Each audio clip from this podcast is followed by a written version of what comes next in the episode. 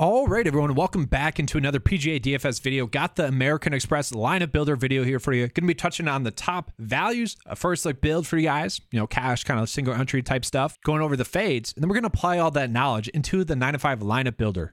Okay, looking at 20 entry max and 150 entry max. To be a good video for you guys. Let's go ahead and get into it. All right, so just starting out with like a single entry type of lineup. And there are two kind of paths that you go about uh, today or this week. You know, really just be uh, easy, no look type of click thing. Jon Rahm's one of the top players in the field, and Patrick Cantlay are one of the top players in the field. From there, I do think Aaron Baddeley, if you guys watch my videos, you know I think he's going to be a strong play. You also know that I've on Andrew Putnam a ton. These four players just make a lot of sense, kind of given their price tag, given their outlook for the tournament. You know, Aaron Baddeley, just given his price tag at 6.6, is looking like a very strong price point play. We can even see 13 out of his past 15 tournaments have been made cuts. Obviously, that seventh place finish was huge for us last week, and the T6 was also awesome. Like, just been on him a ton, going to continue to roster him. That is what I always do. Okay. From there, we have really wherever we want to go. So, like, I think David Lipsky, maybe not as much of a cash play, but given his price point, we can certainly see that he is one of the most mispriced players this week. Okay. Out of his last three or four starts, He's had two top 10 finishes. He also had a top 20 place finish at this tournament last year, of the best stat fits in the field. It's tough, really, not to like him, uh, especially given that price tag. And then from there, it doesn't really matter who we plug and play. And this is a tournament that has three rounds. Okay, so really you would want to shoot for upside. Uh, Scott Piercy, you go with uh, Tyson Alexander's fine. Um, no, those are all fine plays. Eric Cole you could roll with. Like there's just so many decent plays. Like on the bottom end here, guys, it, it doesn't matter too much because the whole point is that it's kind of like a no cut event. Obviously, no cut events, what are we trying to do? We're trying to studs and duds it because we know the studs that we're going to be on are going to give us the best likelihood of a top five finish. That's basically what your approach should be this week as well. And maybe you don't even want to go Andrew Putnam. You know, you're like, okay, yes, I know he's a great play, but I, I just I don't want to play him um, for whatever reason. I just want to go name value at the top end. Well, let's try to do that. Let's see. I don't know. Can we go Scotty? Probably not. Like I wouldn't want to do this because like these aren't good plays. So probably drop down a little bit from Scotty, but in theory, we should be getting some elite plays on the top end. And then with it being three rounds, like you are capturing some upside there. As long as like one of those players, if two of them make the cut, you're sitting pretty. Like I, I would change a little bit. So let's just talk about like which value plays you could potentially go with this week. And I'll be getting into the 9 to 5 lineup builder. So, looking at the top values, what I'm looking at are going to be players below 7K. So, starting out with Sam Ryder, he is someone that, you know, has been a little bit hit or miss this season, but he has been someone that, you know, on an easier scoring track was able to get a T8 finish. You know, I'm kind of hanging my hat on that. Decent play overall. Ranks out someone that should be right around a May cut.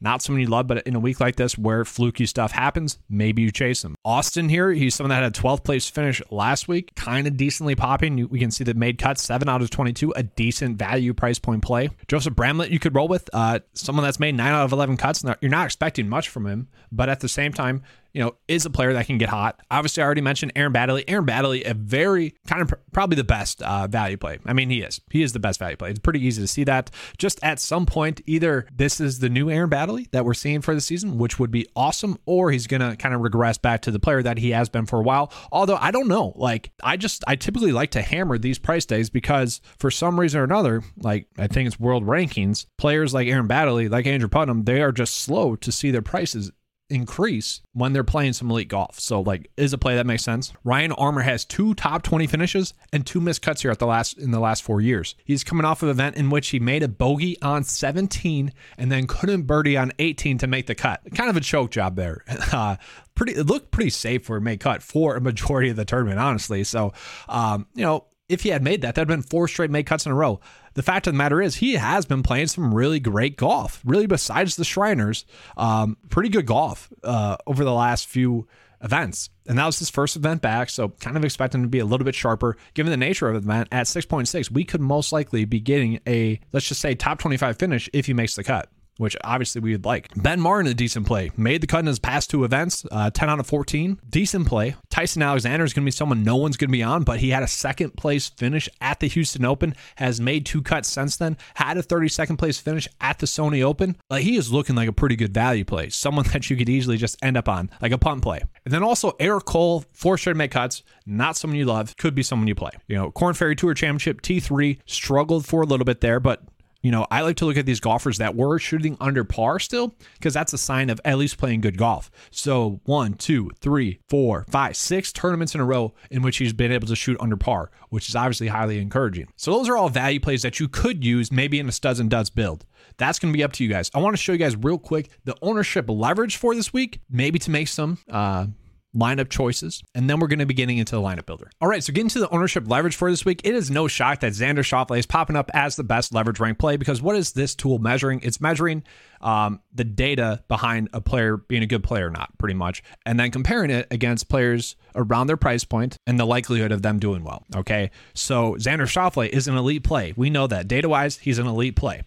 Um, the reason why people are not on him is because of that injury. They're concerned about his injury. So it makes sense that he's low owned for one, but because he's low owned, it makes sense that he's the top rated leverage rank play on the slate because if it weren't for the injury, you know, he would be an elite play. And obviously the data isn't factoring in any sort of injury. It's just maybe a little bit the withdrawal from last week. But other than that, that's all we got. So that is what it's measuring.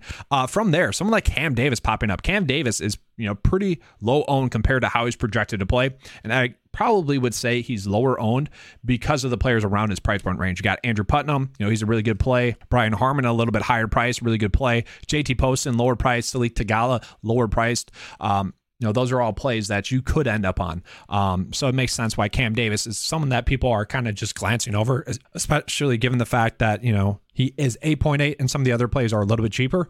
Uh, but looking at it, we got Tony Finau popping up. Tony Finau is really coming in, checking all the boxes. And he is someone that, honestly, if he goes on and wins, it wouldn't be shocking. So why are Tony Finau, uh, Scotty Scheffler, and Sungjae Im ranking out as really good leverage plays? Well, if you look at it, everyone is ending up on Jon Rahm, Patrick Cantlay. Okay. And this is a week in which, yes, these guys are all great plays. Like it's very close to how good of plays they are. So because of that, if someone like Jon Rahm is getting a lot more ownership than someone like Scotty Scheffler, where they are very close plays projection wise, uh, it makes sense that someone like Scotty Scheffler, given the ownerships, is ranking out really well leverage wise. Same thing for Tony Finau. Sungjae Im, we can tell people are not as gung ho about him this week as they were last week. Um, still a great play, guys. I mean, yeah, sure, he struggled last week. He struggled at the Sony Open the previous year as well. I'm not worried about Sungjae Im this week. I think that's a great leverage spot. Uh, Aaron Wise, I don't know if I agree with that. Andrew Putnam, you know, really strong play. One thing I want to look at leverage gained. Okay, so this is telling us like where they should be kind of projected owned.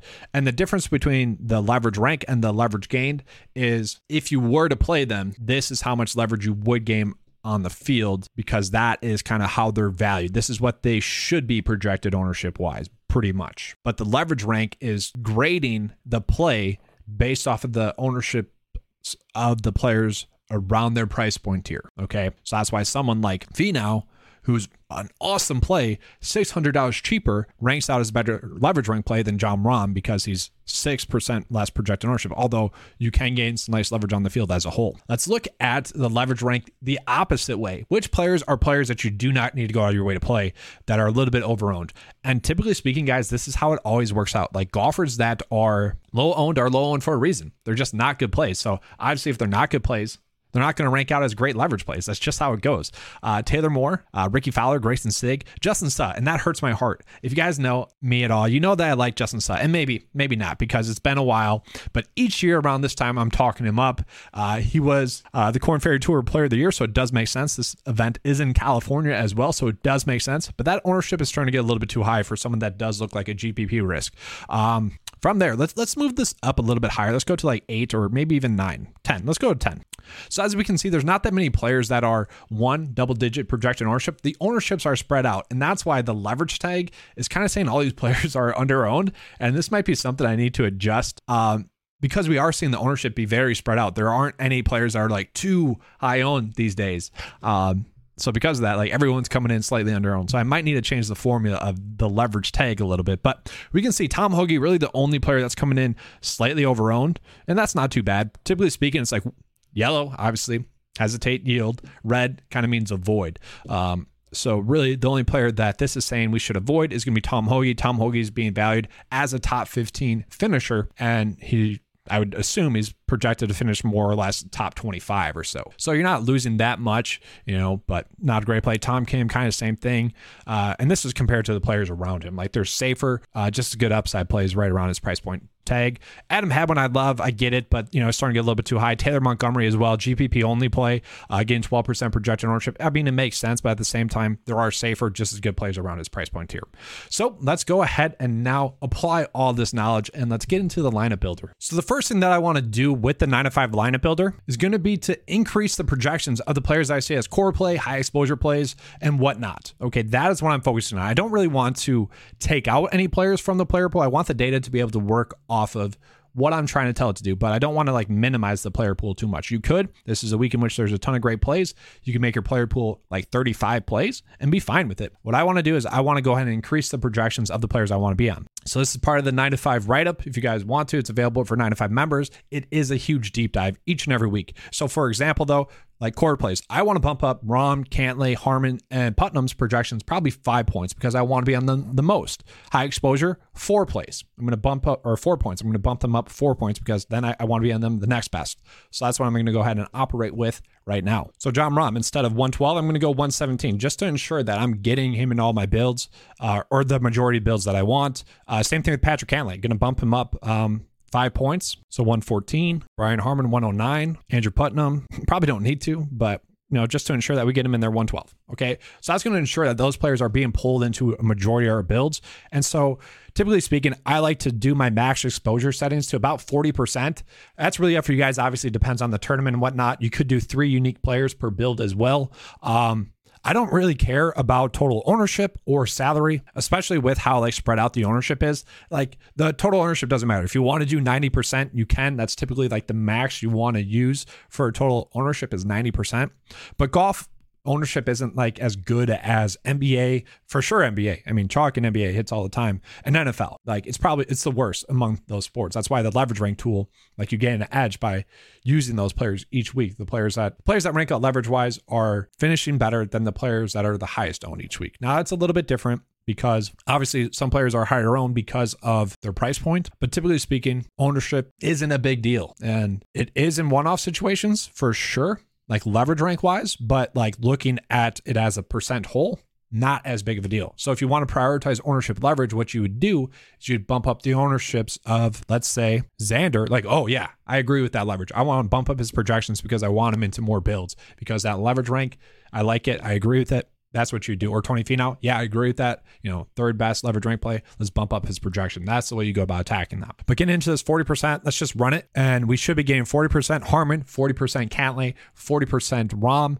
and 40% Putnam. We're going to do 20 bills right now. And so here we go. We can see it. We're going to look at the statistics here. Um, okay, so we're not getting like too low or salary. That's good.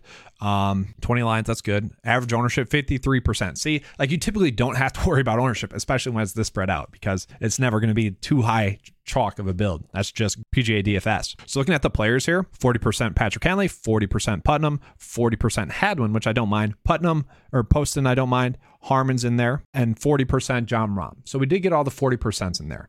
Now we're going to apply some knowledge that we learned at the start of this video. Tom Hoge, I don't want to be on because why? He is one of the few over owned players this week. So I'm going to drop down his projection. I'm going to be underweight on Tom Hoge. So how do we go about doing that? Well, the best way is to go to show usage, click on the timestamp, and then it has the ownerships for those players. So players that you don't want to be on, you can set their max exposure, or you could click off of them. Like I don't really ever want to go full fade on anyone.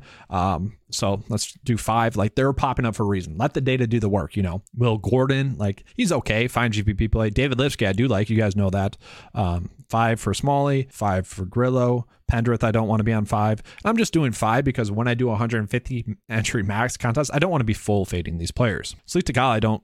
He's fine. I would say 10% is probably right. Let's do 10 for him. And now let's try to run this again. So as we can see, we, we have a much better exposure to these players. And honestly, this is looking pretty good for a 20 entry type of build. Get David Lipsky, one of the you know best price point plays. And outright, guys, if the number's still hanging out there, he was like 130 to 150 to one on some markets. Probably the best long shot bet we're going to get this season. Okay. Um, it's kind of like it reminds me a lot of Luke List last year, where Luke List was like 75 to 1, but he was a top 20 play.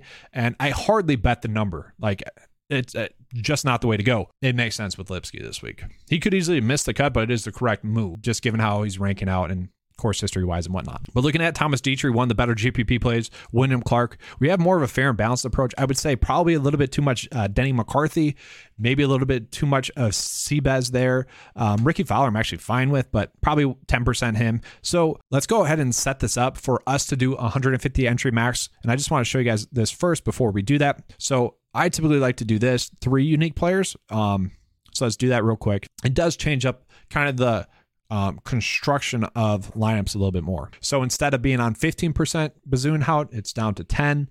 Um, you know, just like that. That's kind of just how it works out. So one thing we could do, like if you are trying to do a fair and balanced approach with your builds, um, the one thing you could do, and I don't know if I want to do this just yet, but when a lineup includes Jon Rahm, who we already know we're going to be on a decent amount, you would do, I want at least, and then you do two of these players, and then who are the values that we want to be on? Well, let's go back to the start of the video. Aaron Baddeley, remember that. Um, Ryan Armour, Tyson Alexander, Eric Cole, uh, Sam Ryder, Ben Martin. Like there is a decent amount of players, remember. Um, so you, you would click save on that and you could do it for Patrick Cantlay. You could do it all for all the studs. You know, if you're trying to do studs and duds, you do it for the studs as well. So just real quickly, I, I want to show you guys how this would work out generate it again. And so the one thing we would have to do with that, because we are saying that we want values in there, the lineup optimizer is built to give you the best projected fantasy point lineups. Okay. And because you're saying, I want those values in there, it might not pull in Jon Rahm because you're setting the rule that says, when a lineup includes Jon Rahm, I want at least two of these players. But by doing that, you are not putting out your best lineups pretty much. So a way that you could go about kind of telling it would be you would lock Jon Rahm then into at least what is our max exposure? 40%. You would lock Jon Rahm into at least 40% lineups, click generate, and then it should work. All right, so we see Jon Rahm. Let's click on him. He's highlighted. We see Aaron Baddeley. We see Sam Ryder. Jon Rahm, Aaron Baddeley, Ben Martin. Um, and one thing I'd probably want to do is bump up Baddeley's and Ryan Armour's projections because those are the two players that I want to be on the most value price point tier wise, you know. So that that'd be another way to go about doing that. And so let's just go ahead and do that. I'm going to bump them up a decent amount, 75, but you know, maybe 20% max exposure. Don't want him 40%. You know, he's a good play, but, you know, don't go crazy with it. And then same thing with Ryan Armour. Like Ryan Armour's chances to make the cut are pretty great considering his price tag. So let's also go with like 74.5, whatever. That works. So if we generate again, we should get a little bit more Ryan Armour and Aaron Baddeley yeah, we can see 30% Aaron Baddeley and 15% Ryan Armour. That is pretty much working out how I wanted. Uh, maybe a little bit less Sam Ryder, although I think he is an okay GPP play. One player I'd probably want more of would be Tyson Alexander, so I'd have to bump up his projection. Yeah, he said 56. That's not good. You know, not that much data on him. He's not expected to do too well bump him up. But now, if we want to run 150 entry max contest, like I feel like we have this set up the way we want. So let me just double check, make sure there's no one being pulled in that I don't want much of. So I went to show usage again and we clicked on the last one that we did. So we could potentially say, all right, JT Poston I like, Patrick Rodgers I like, Thomas Detry, David Lipsky, Adam Hadwin, you know, all those players like I like, but maybe dropping down to 40%. That'll be something we do after we do the 150 lineups. So let's go ahead and do that. And you are doing 150 lineups, so this will take a little bit to load. Typically, like let's just say 10 seconds to like a minute typically. All right, so it just got done running them, and so let's take a peek. And boom, it's working out the way we wanted. So when you do 20 lineups there's only so much it can do, you know. Now we're doing it this way, and so we're getting the ex- proper exposures to players that we want. 40% Rahm, 40% Harman, 40% Putnam, 40% Cantlay. And obviously guys, if we're doing 40% on a player, we are increasing the risk. Like if they miss the cut, if they struggle, that's going to hurt. Okay, this is very much a long term strategy in which you are trying to get the correct combination of players correct maybe twice every three months if that makes sense. Like the core plays are going to be pretty solid plays. The high exposure plays are going to be very solid plays, you know, each and every week. Um, it's very hard to get one six for six across the cut line. That's kind of the main goal. Um, but you're also trying to capture the upside if that happens. So really, it's honestly like you are shooting for really two really solid weeks out of three months that you know give you that potential to take down a GPP. And for a lot of people, that whole roller coaster of GPPs, 150 entry max contest is not not for them, which is perfectly fine. Play cash contests, you know, hit 70% of the time, 65% of the time, make that profit. That is perfectly fine. So looking at yes, we have this pretty much set up, I would say, almost ideally.